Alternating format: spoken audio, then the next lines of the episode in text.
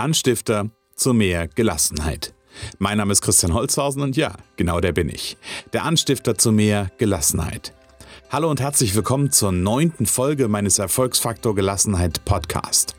Heute geht es unter dem Titel Erholsam schlafen, würde ich auch gern mal wieder, darum, dass es manchmal, wenn es geschäftlich hoch hergeht, Phasen gibt, in denen das Einschlafen wirklich schwer fällt. Dich erwartet eine Geschichte aus meiner Vergangenheit und wieder Fragen zur eigenen Reflexion. Und ich habe diesmal noch was ganz Besonderes für dich vorbereitet. Aber bevor ich jetzt zu viel verrate, sage ich, legen wir los.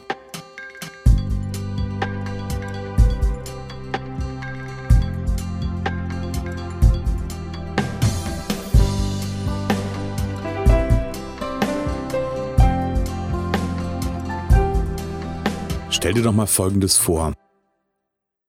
So ein richtig vollgepackter Tag, an dem viel los war. An dem vieles auch geklappt hat und doch einiges für den nächsten Tag liegen geblieben ist. Du machst irgendwann abends zufrieden das Buch zu, schließt dein Büro ab und fährst nach Hause.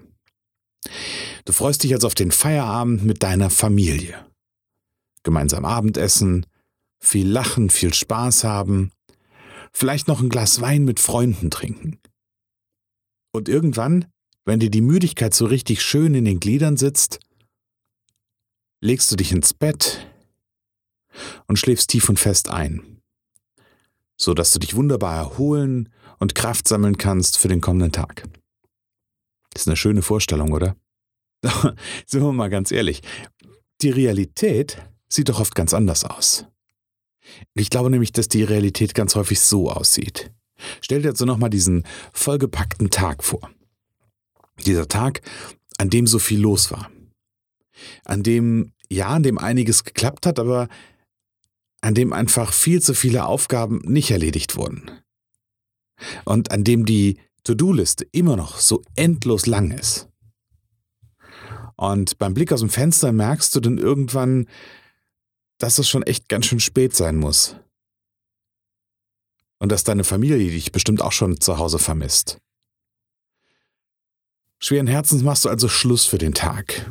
Du schließt dein Büro mit dem Gedanken ab, dass du hoffentlich zu Hause gleich was zu essen kriegst, denn dein Magen hängt auf halb acht, weil du es gar nicht geschafft hast, mittags irgendwas zu essen.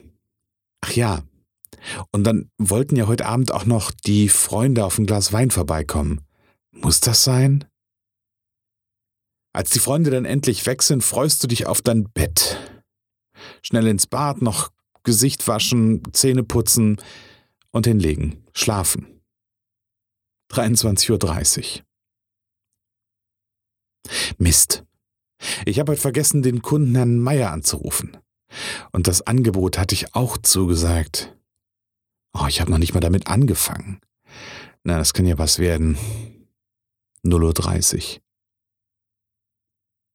Was war morgen früh doch gleich? Ich schaue mal gerade in meinem Handy auf den Terminkalender. 8.30 Uhr Termin bei, oh, bei diesem schwierigen Kunden. Was der wohl wieder will. 1.30 Uhr. So ganz langsam könnte ich aber auch echt mal einschlafen. Ach, so ein Mist. Ich muss doch morgen früh raus. Oder besser gesagt gleich. Und jetzt schwirrt auch noch eine Mücke um meinen Kopf. 2.30 Uhr. Irgendwann siegt dann der Schlaf und du fühlst dich am nächsten Morgen, na sagen wir mal, nicht wirklich ausgeruht. Jetzt ist ein LKW über dich drüber gefahren.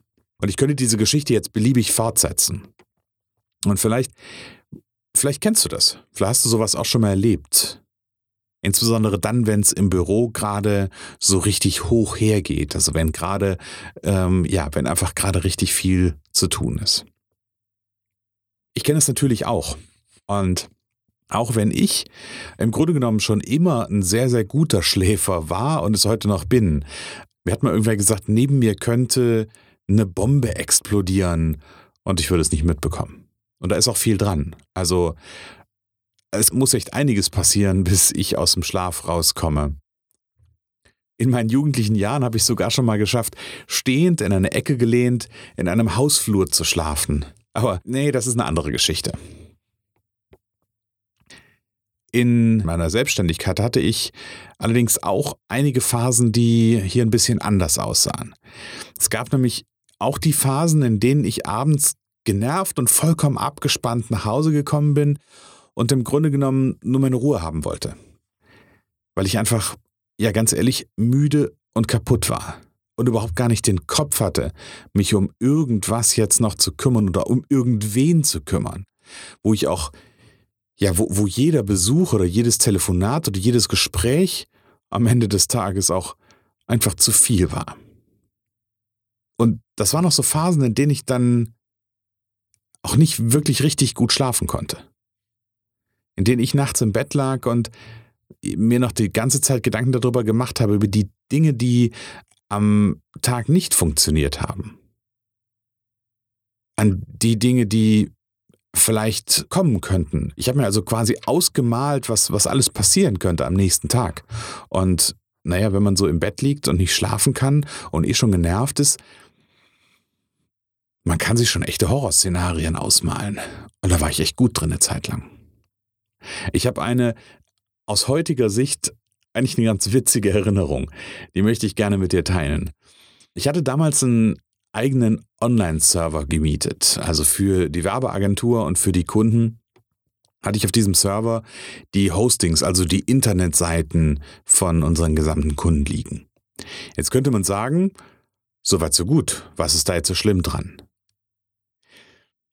Der Clou war, dass ich von diesem Server selber die Wartung übernommen hatte und selber dafür verantwortlich war, ob dieser Server nun läuft oder auch nicht läuft und ja, auch reagieren musste, wenn es zum Beispiel einen Hackerangriff gegeben hätte, was ja durchaus im, im Online, in der Online-Welt passieren kann. Und sagen wir mal so, ich hatte von dieser ganzen Materie Wartung eines Online-Servers nicht so ganz riesig viel Ahnung. Naja, und so passierte es mir regelmäßig, dass ich nachts wach lag und auf meinem Handy nachschaute, ob der Server noch läuft. Und das machte ich, indem ich dauernd die Internetseiten aufrief, die auf dem Server liefen. Oder ich wachte auch manchmal wirklich schreckhaft auf, mitten in der Nacht, und griff als erstes zu meinem Handy, um genau das Gleiche zu tun. Und genauso habe ich morgens auch als erstes mein Handy in die Hand genommen und irgendeine Internetseite darauf aufgerufen, um zu gucken, was da passiert. Oder ob da was passiert. Ich glaube, so rückblickend, ich habe für einige Visits auf den Seiten gesorgt und bestimmt die Statistiken auch ein bisschen verfälscht. Du siehst, auch wenn mich das damals echt fertig gemacht hat, heute kann ich ja sehr, sehr gut darüber schmunzeln und auch darüber schmunzeln, dass ich das, ja, dass mich, dass mich das so mitgenommen hat. Den Server habe ich heute zum Glück nicht mehr. Ich habe mich irgendwann umentschieden und arbeite lieber mit, mit Partnern zusammen, die sich mit dem Thema Serverwartung wirklich gut auskennen. Und jetzt könnte man sagen, Holzhausen, du kannst heute besser schlafen, weil du den Server abgeschafft hast. Ja, und das stimmt. Allerdings war das nicht das Einzige, was mich nachts wach gehalten hat. Sind wir mal ehrlich, den Stress, den wir uns machen, wenn wir nicht schlafen können, der findet ausschließlich in unserem Kopf statt. Und wenn es dir genauso geht, der Stress, den du dir machst, wenn du nachts im Bett liegst, nachts im Bett wach liegst, ist nur in deinem Kopf. Genau deshalb ist hier auch der mögliche Ansatzpunkt, anders damit umzugehen. Denn wie so oft hat es ganz, ganz viel mit der eigenen Haltung zu tun, mit unserem eigenen Denken zu tun. Und wie gewohnt möchte ich dir an dieser Stelle ein paar Gedankenanstöße mit auf den Weg geben, die dir vielleicht helfen können, wenn du das nächste Mal in so einer Situation, ja, oder in so einer Schleife mal wieder feststeckst und nachts wach im Bett liegst. Also, wenn du das nächste Mal nachts wach im Bett liegst, dann finde doch mal eine Antwort auf diese zwei Fragen. Die erste Frage ist, kann ich jetzt in diesem Moment um diese Uhrzeit und hier im Bett liegend dieses Problem X, ersetze es bitte mit deinem Problem, verändern oder lösen? Also kann ich jetzt um diese Uhrzeit, hier in diesem Moment, wo ich im Bett liege, dieses Problem verändern oder lösen? Das ist Frage 1. Und die Frage 2 hat einen etwas anderen Fokus. Was war an dem zurückliegenden Tag eigentlich alles gut? Also was ist an dem zurückliegenden Tag eigentlich alles Gutes passiert? Und nur auf das Gute gucken. Also was ist an dem zurückliegenden Tag alles Gutes passiert? Diese Frage kannst du dir auch gerne nehmen, bevor du dich hinlegst oder wenn du dich hingelegt hast, so als letztes To-Do vor dem Einschlafen, dir nochmal ein, ein kleines Heftchen nehmen, ein kleines Buch nehmen und ja, die schönsten Erinnerungen, hätte ich beinahe gesagt, des abgelaufenen Tages aufschreiben. Nochmal den Fokus auf die positiven Dinge zu richten. Das sind zwei Fragen, mit denen du ja deinen eigenen Fokus im Kopf ein bisschen verschieben kannst. Und zusätzlich kannst du mal ausprobieren, um aus dem Kopf auch mal rauszukommen. Denn, wie gesagt, es passiert alles in unserem Kopf und wir verlieren ganz häufig die Verbindung zu unserem Körper, zu unserem Gefühl. Und deswegen kannst du mal ausprobieren, noch was Zusätzliches zu machen. Und zwar kannst du mal zum Beispiel deinen Bauch oder deine Schläfen reiben oder auch einfach mal ganz bewusst darauf zu achten, wie es sich anfühlt, ein- und auszuatmen. Also den Bauch reiben, vielleicht auch die Schläfe mal reiben und mal genau hinspüren, wie sich das anfühlt. Oder aber einfach mal wirklich mal reinzuspüren, wie sich dein Atem anfühlt. Ich habe für dich noch eine etwas umfangreichere Übung zum Download vorbereitet. Und dafür geh einfach mal auf die Seite dieser Folge, nämlich erfolgsfaktor-gelassenheit.de slash Folge 009, Folge und 009 direkt zusammengeschrieben. Dort findest du alle nötigen Infos, wie du diesen kostenfreien Download bekommst. Ja, fassen wir doch nochmal zusammen. Oft verlaufen Abende, gerade wenn im Geschäft viel los ist und viele Projekte offen sind, nicht so, wie wir uns das wünschen. Und noch weniger die Nächte. Einige liegen dann nächtelang wach und grübeln über die Dinge, die in diesem Moment ohnehin nicht zu ändern sind. Und das frisst nicht nur in dem Moment ganz viel Energie, es kostet auch den notwendigen Schlaf. Um auf der einen Seite die Akkus wieder aufzuladen und auf der anderen Seite, um dem Gehirn zu ermöglichen, zu lernen und vielleicht auch mal eine neue Lösung zu finden.